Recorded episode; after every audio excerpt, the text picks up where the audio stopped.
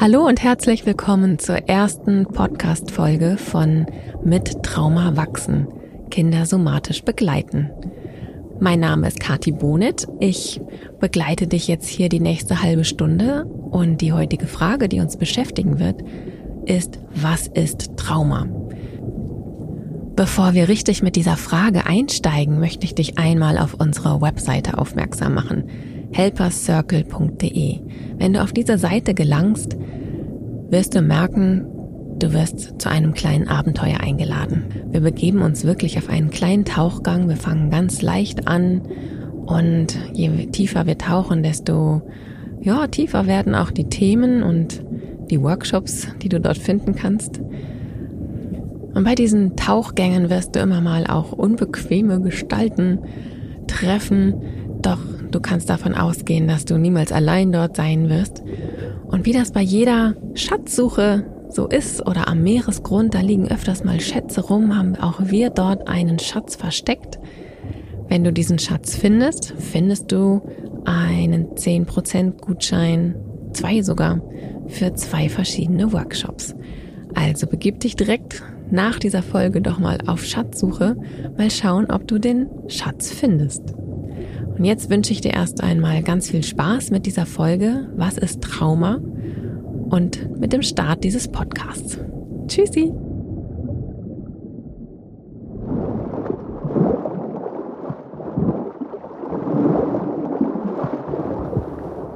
Was ist eigentlich ein Trauma?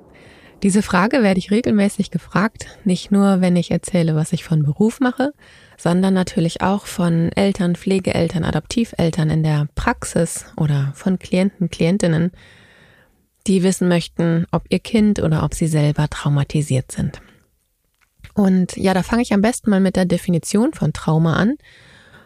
Und da gibt es schon verschiedene Definitionen. Einmal eine, die immer noch viel benutzt wird, aber gar nicht mehr so aktuell ist, die sagt, das Trauma liegt im Ereignis, also eine Person erlebt etwas Traumatisches und ist dann eben traumatisiert. Die ist relativ weit verbreitet, auch aktuell immer noch sehr genutzt, doch die neuen Forschungen aus der Neurobiologie und Traumaforschung zeigen, dass wenn wir das Nervensystem mit einbeziehen in die Definition, dann ergibt sich eine ganz andere Definition. Und zwar, dass das Trauma in der Überwältigung des Nervensystems liegt und nicht im Ereignis. Das bedeutet, dass zum Beispiel ein relativ kleines Ereignis durchaus zu einer Traumatisierung führen kann. Und gleichzeitig heißt es aber auch, dass ein großes, schlimmes Ereignis gar nicht zwangsläufig zu einer Traumatisierung führen muss. Da habe ich in letzter Zeit viel drüber gesprochen, als es um die Hochwasserkatastrophe in westlichen Teilen Deutschlands diesen Sommer ging. Denn die Menschen, die das dort erlebt haben, was definitiv ein schlimmes Ereignis ist mit viel Traumapotenzial, so würde ich es formulieren. Doch wenn diese Menschen jetzt in diesem Moment gute Begleitung bekommen, um die Dinge zu verarbeiten, die dort geschehen sind, dann müssen sie nicht zwangsläufig eine Traumafolgestörung oder Traumasymptome entwickeln. Wenn du genau dazu gerade noch ein wenig mehr hören möchtest, dann kann ich dir einmal den Podcast mit Verena König empfehlen. Ich wurde zu ihr in den Podcast eingeladen und habe genau über die verschiedenen Phasen einer Katastrophe gesprochen, über die emotionalen Reaktionen und an welcher Stelle eben auch Traumaprävention wichtig ist, damit Traumasymptome abgemildert oder sogar ganz verhindert werden können. Und ein ähnliches Gespräch, das verlinke ich dir auch in den Show Notes, habe ich mit Veit Lindau geführt. In dem Gespräch ging es darum, was wir von Helper Circle für eine Aktion gestartet haben, die SOS Landunter Aktion zur Traumaprävention eben von genau diesen Menschen, die die Hochwasserkatastrophe erlebt haben und speziell von Familien und Kindern. Wenn du da Lust hast, nochmal reinzuhören, wie gesagt, schau in die Show Notes, da habe ich dir beide Interviews verlinkt. Doch zurück zu der Frage, was ist ein Trauma? Und vielleicht erzähle ich da ganz kurz, was in unserem Nervensystem eigentlich passiert, wenn wir in eine bedrohliche Situation geraten. Dann geht der innere Alarm an. Die Amygdala reagiert, die kriegt ihre Informationen durch verschiedene Sinnesorgane unter anderem und bewertet dieses als gefährlich. Und dann, ja, gibt es Tatütata Amygdala. Ui, ui, ui, ui. Dann schlägt die Alarm und setzt wie bei der Feuerwehr alles in Gang, was für diesen, dieses Alarmlevel benötigt wird. Natürlich bei einem kleinen Alarm andere Dinge als bei einem großen Alarm. Und die verschiedenen Stränge unseres Nervensystems lösen verschiedene Überlebensimpulse aus. Also entweder Zuflucht, Unterwerfung, Kampfverteidigung oder Flucht oder die Erstarrung oder den Kollaps. Und wenn diese Überlebensimpulse dazu führen, dass sie uns wieder in einen Zustand von mehr Sicherheit oder sicher genug führen können, dann ist auch meistens alles gut. Dann haben wir einen Schreck, der im Körper steckt, wenn der wieder rauskommen kann, wenn die aufgebrachte Energie wieder aus unserem Körper rauskommen kann. Dann bleiben in der Regel auch gar keine großen Traumafolgestörungen oder Traumasymptome übrig. Wenn das nicht gelingt, also wenn wir zum Beispiel uns verteidigen möchten und zum Schlag ansetzen, aber dieser Schlag nicht gelingt, dann ist dieser Impuls, der losgetreten wurde, ist natürlich angefangen, aber nicht vollendet. Und die dafür aufgebrachte Energie ist auch noch in unserem Körper drin. Und das ist ein bisschen so, als hätte unser Körper da auch noch so eine Rechnung offen. Und dann kann es passieren, dass in anderen Situationen, wenn die Amygdala wieder irgendein Signal bekommt, was sie eventuell an die damalige Situation erinnert, dass sie sofort wieder in diesem damaligen Ereignis drin ist und sich denkt, ah, da war doch was, da habe ich doch noch eine Rechnung offen, da muss ich doch noch mal zuhauen. Oder diese ganze Angst kommt auch vielleicht noch mal hoch oder auch Panik, die damals vielleicht da war. Das heißt, für den Augenblick geht der Körper aus dem Hier und Jetzt quasi raus, nochmal in das damals zurück. Aus einem guten Grund.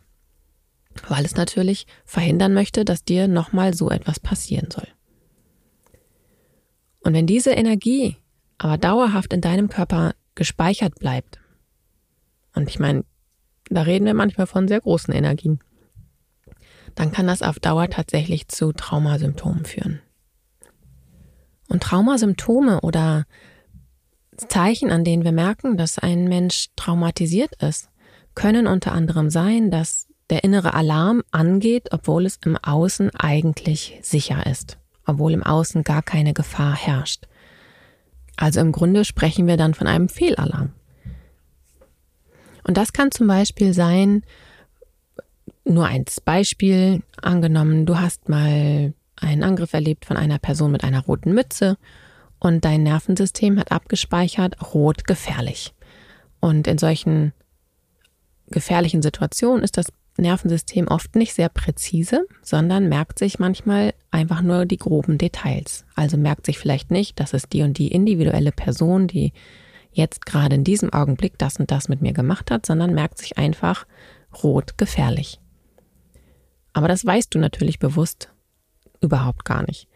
Und dann vielleicht ein paar Wochen später gehst du ähm, U-Bahn fahren und in Berlin stehen so ab Mitte Mai manchmal so rote Erdbeerhäuschen an den U-Bahn- und S-Bahn-Stationen und merkst, oh wei, hier, ich krieg total die Angst, total die Panik und weiß gar nicht, was mit mir geschieht. Und du hast überhaupt keinen Plan, warum. Und nachher, angenommen, diese Person kommt dann zu mir in die Praxis und es kann sich dann eventuell herausstellen, dass diese Reaktion eine ein Fehlalarm deines Nervensystems in diesem Augenblick auf diese roten Erdbeerhäuschen ist, was gekoppelt ist mit diesem Trigger aus dem Angriff. Da steckt das Nervensystem quasi noch in dem alten Zustand drin, hat noch eine Rechnung offen. Und da geht es darum, sowas dann aufzulösen in der Traumaarbeit. Denn es kann natürlich sein, dass wenn du jetzt gar nicht weißt, wieso du auf einmal eine Panikattacke bekommst, wenn du an einem an einer U-Bahn oder S-Bahn vorbeikommst, dass du anfängst zu vermeiden, U-Bahn oder S-Bahn zu fahren.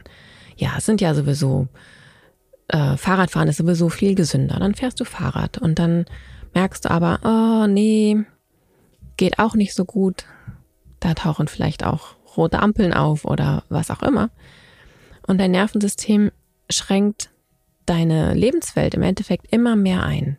Du hörst auf, Fahrrad zu fahren, dann gehst du nur noch zu Fuß in deine nächste Umgebung. Und es gibt Menschen, die tatsächlich dann anfangen, das Haus viel, viel weniger zu verlassen. Und so können sich Trigger fortsetzen, beziehungsweise kann die Reaktion deines Nervensystems sich so ausdehnen, dass deine Lebensqualität enorm eingeschränkt wird. Und ja, da kann man schon auch von Trauma sprechen. Und in der Regel unterscheiden wir auch zwischen verschiedenen Traumakategorien. Bevor ich da jetzt tiefer reingehe, möchte ich dich einmal bitten, kurz innezuhalten und schauen, wie es dir gerade in diesem Augenblick geht. Denn auch wenn wir über Trauma sprechen oder hören, wie jemand anderes drüber spricht, kann es sein, dass dein Körper reagiert. Nimm einen kurzen Moment wahr, wie dein Atem ist. Vielleicht schaust du dich mal im Raum um und zählst alle schönen Dinge, die da sind. Und vielleicht machst du auch eine kleine Pause, bewegst dich ein bisschen. Ich laufe nicht weg. Du kannst jederzeit den Podcast wieder weiterhören. Und falls du an irgendeiner Stelle des Hörens merkst, hui, das macht ganz schön viel mit mir, dann kann ich dir die SOS-Übungen empfehlen. Das sind Übungen, die ich zusammengestellt habe für Klienten, Klientinnen mit Panikattacken, Angstzuständen etc. Und die habe ich als kostenloses Video zum Mitmachen und als Audiodatei zum Runterladen für die Allgemeinheit zur Verfügung gestellt. Den Link stelle ich dir auch unten in die Show Notes. Das ist immer ganz gut, sowas im Petto zu haben, an der Hand zu haben, wenn dein Nervensystem auf etwas reagiert.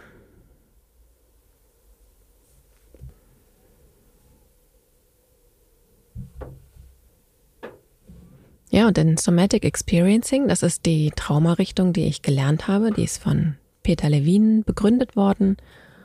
Und im Somatic Experiencing arbeiten wir nicht nur mit Schocktrauma, sondern wir arbeiten auch mit Entwicklungstrauma, wir arbeiten auch mit transgenerationalem Trauma und auch mit Sekundärtraumatisierung. Ich werde mal sehen, auf wie viele der Traumaformen ich hier wie detailliert reingehe, denn ja, da kann man einfach auch Bücher drüber füllen. Das Thema Schocktrauma haben wir gerade schon so ein bisschen angesprochen. Ein Schocktrauma kennzeichnet sich durch ein Anfang und ein Ende und dazwischen passiert etwas. Also zum Beispiel ein Unfall, ein Überfall, ein Sturz, ein Angriff, was auch immer, aber es ist ein Ereignis. Dann reden wir von Schocktrauma. Wenn wir zum Beispiel von Entwicklungstrauma sprechen, dann, da müssen wir auch anders mit arbeiten, dann sprechen wir von Situationen oder auch Zeiträumen, in denen die Entwicklung eines Kindes unterbrochen oder gestört wird oder gehemmt wird. Also die, das Kind nicht das bekommt, was es für eine gesunde Entwicklung benötigt. Und das kann zum Beispiel auch ein Nicht-Ereignis sein, also ein Nicht-Bekommen von Zuwendung, von Mitfühlen, von, von Präsenz, von den verantwortlichen Bezugspersonen. Das heißt zum Beispiel, es soll ja auch traumatisierte Eltern geben, wenn zum Beispiel ein Elternteil traumatisiert ist oder depressiv ist oder einfach innerlich nicht anwesend ist oder so mit eigenen Dingen beschäftigt ist, dass es gar nicht in der Lage ist, die Bedürfnisse seines Kindes wahrzunehmen und diese zu erfüllen oder zu nähren, dann kann es sein, dass das Kind in seiner Entwicklung gestört wird. Und daraus können sich dann verschiedene Symptome entwickeln, weil ein Kind zum Beispiel nicht gelernt hat, sich sicher zu binden. Ja, da haben wir die Bindungsdynamik auch mit drin. Da haben wir aber auch ganz viel soziales Kontaktverhalten mit drin, weil dieser nahe Kontakt und dieses Eintunen der Erwachsenen in der frühen Kindheit einfach ganz wichtig ist für die gesunde Entwicklung des sozialen Kontaktsystems eines Menschen. Und deswegen sprechen wir häufig auch von Bindungstrauma, das sehr eng gekoppelt ist mit Entwicklungstrauma. Und wenn wir dann von transgenerationalem Trauma sprechen, da kommen ja nochmal ganz andere Ebenen mit rein. Da wissen wir mittlerweile viel mehr aus der Forschung auch. Das ist noch ein recht junges Forschungsgebiet, die Epigenetik, dass Trauma jetzt nicht tatsächlich in den Genen vererbt wird, aber was weitergereicht werden kann, sind bestimmte Schalter, die dafür sorgen, welches Gen wie angeschaltet ist oder nicht, sodass tatsächlich auch alte Traumatisierungen von Vorfahren so übertragen werden können, also dass Trigger übertragen werden können oder dass unser System einfach auch noch unaufgelöste Themen aus der Vergangenheit mit sich rumträgt. Das ist einmal transgenerationales Trauma, aber auch wenn Elternteile traumatisiert sind, dann sind sie nicht in ihrer vollen Kraft und haben nicht all ihre Kraft und all ihr Potenzial zur Verfügung, um so für ihr Kind da zu sein, wie sie es vielleicht auch gerne würden und könnten, wenn sie eben in ihrer vollen Kraft wären. Und durch dieses nicht aufgelöste Trauma kann es dann natürlich sein, dass sie die Bedürfnisse des Kindes nicht bemerken und eben auch nicht nähren können, nicht friedigen können, was dann wiederum eben zu Entwicklungstrauma und Bindungstrauma führen kann. Das ist jedoch wirklich ein ganz eigenes Feld, wo man sehr viele Fortbildungen mit füllen kann, alleine mit dem Thema transgenerationales Trauma. Wo ich noch kurz drauf eingehen möchte, ist auf die Sekundärtraumatisierung. Denn wir müssen nicht etwas selber erlebt haben, um Traumasymptome entwickeln zu können. Also, wir erleben das viel bei Menschen in ErsthelferInnenberufen, zum Beispiel Feuerwehrmenschen, Polizei, aber auch in den OP-Sälen oder auch an anderen Stellen, dass alleine durch das Miterleben von Trauma oder von Leid, von Gewalt, durch das Sehen im Fernsehen teilweise oder durch die Anwesenheit von Personen, die ihre Geschichte erzählen oder durch das Arbeiten im Traumafeld, also wir Traumatherapeutinnen sind tatsächlich stark gefährdet, an Sekundärtraumatisierung zu leiden, weil wir eben in diesem Feld der Traumatisierung, in so einem Traumafeld die ganze Zeit unterwegs sind und unser Nervensystem damit natürlich kommuniziert. Und wenn wir da nicht genügend Techniken haben, um uns abgrenzen zu können, um nicht diese ganzen Energien selber aufzunehmen, da mitzuschwingen und ja, da empathisch die ganze Zeit mitfühlen, denn dann gehen wir in die Physiologie der anderen Person mit rein und erleben selber diese Stresszustände, die mein Klient, meine Klientin erlebt, dann kann das bei mir als Therapeutin genauso Traumasymptome hervorrufen wie bei meinem Klienten oder bei meiner Klientin. Und ja, eben auch bei ErsthelferInnen, die können auch ganz starke Symptome entwickeln, alleine durch das Miterleben, durch das Sehen, durch das in diesem Feld sein, bei Unfällen etc. Das ist ein für mich immer noch sehr viel zu wenig beachteter Bereich, bei dem auch noch viel Aufklärungsbedarf da ist, da werde ich sicherlich auch noch mal eine ganz eigene Folge zu machen.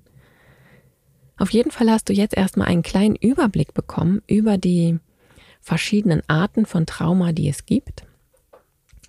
Ein Bild, was ich gerne noch kurz erzählen möchte, was ich ganz schön finde, von dem ich gar nicht mehr weiß, wer mir dieses Bild gegeben hat. Also es ist nicht von mir.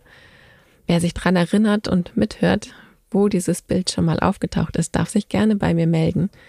Und zwar, wenn wir uns einmal Schocktrauma und Entwicklungstrauma anschauen, denn das sind zwei Traumaformen, die ja ständig bei uns in der Praxis auftauchen, kann man sich das vielleicht ein bisschen so vorstellen, weil ich auch oft gefragt werde, wie lange dauert denn die Therapie? Wenn wir uns vorstellen, ein Mensch wächst relativ gesund auf mit einer guten Resilienz, ist gut gebunden, hat ein gutes soziales Kontaktsystem, und dann kannst du dir das vorstellen wie so einen Teppich, einen gewebten Teppich. Da gibt's ja diese Längsfäden und dann gehst du mit dem Schiffchen immer quer da rein und du hast einen gewebten Teppich. Und dann passiert eine schlimme Sache. ein Sturz, ein Unfall oder was auch immer. Und das ist so, als würde einer dieser Fäden oder vielleicht auch zwei oder drei reißen, durchgeschnitten werden. Doch diese Struktur deines Teppichs bleibt erhalten und trägt auch. Und diese Stellen, die dort gerissen sind oder durchgeschnitten wurden, die kann man dann auch relativ schnell wieder zusammenflicken, so dass das Gerüst aber auch bestehen bleibt. Das ist die ganze Zeit da. Wenn wir von Entwicklungstrauma sprechen, dann ist das ein bisschen so, als würde, würden schon diese Grundfäden, wo du dein Schiffchen durchschiebst, als würden da schon ganz viele fehlen. Da ist mal hier ein Fädchen, da ist da wieder eins gerissen. Das heißt, die gesamte Grundstruktur deines Teppichs ist dort schon ganz instabil. Da gibt es vielleicht große Flächen, die gar nicht gewebt werden können, weil es dort gar keine Fäden gibt. Und wenn dann vielleicht auch noch ein Schocktrauma obendrauf kommt, dann gibt es keine Struktur, die das eventuell halten kann, sondern da ist ganz viel mehr ganz schnell im Argen. Und das macht es auch schon mal deutlich, dass die Arbeit mit einem Schocktrauma, also wenn wir wirklich nur von einem Schocktrauma sprechen, wesentlich kürzer dauert als die Arbeit mit einem Entwicklungstrauma. Und deswegen ist mir die Arbeit mit Kindern einfach so wichtig und eben das Thema Traumaprävention, weil wir dort an dem Grundteppich weben. Und mir ist es wichtig, dass wir viele gute Teppiche haben, damit wir eben auch die Situationen, die uns im Leben natürlich immer mal wieder erreichen. Also es ist eine Illusion, dass uns nichts Schlimmes passieren wird, dass wir nicht Herausforderungen meistern müssen. Wir können ja gar nicht verhindern, dass unter Umständen auch bedrohliche Dinge geschehen. Doch wir können wirklich durch bewusstes Arbeiten mit Resilienz, mit dem Nervensystem dafür sorgen, dass unsere Kinder gewappnet sind, um solche Situationen handeln zu können und eben keine Traumafolgestörungen oder Traumasymptome zu entwickeln. Ich hoffe, ich habe dir einen kleinen Einblick in das Thema Trauma geben können. Der ist sicherlich unzureichend, denn ja, das Thema Trauma ist einfach sehr komplex. Also hör gerne weiter in die Folgen rein. Du wirst immer mehr eintauchen, immer tiefer eintauchen. Wenn du mehr erfahren möchtest, folg uns auch gerne auf Instagram, da sind wir sehr präsent. Oder schau auf unsere Webseite. Wir haben viele Angebote, wo du auch ins seichte Wasser eintauchen kannst, sag ich mal, aber eben auch tiefer tauchen kannst mit uns in die Welt des Nervensystems, um Ortskenntnis zu erlangen an den Stellen, wo du für dich und für dein Kind eine große Unterstützung sein kannst. Und ich freue mich immer, wenn ich Kommentare unter dem Podcast finde, wenn du den Podcast likest, falls er dir gefallen hat, wenn du davon erzählst, ihn weiterleitest. Das hilft uns unsere Arbeit sichtbar zu machen und mehr Menschen zu erreichen. Dafür danke ich dir von Herzen. Und wenn du selber eine Frage an mich hast, die du gerne in diesem Podcast hören möchtest, was ich für Gedanken dazu habe, was ich vielleicht für andere Fragen dazu stelle, dann schreib mir diese gerne an mit traumawachsen at helpercircle.de. Ich schreibe die Adresse auch nochmal unten in die Show Notes rein und freue mich auf deine Frage. Ganz liebe Grüße, ich sag mal bis bald und freue mich von dir zu hören. Tschüssi!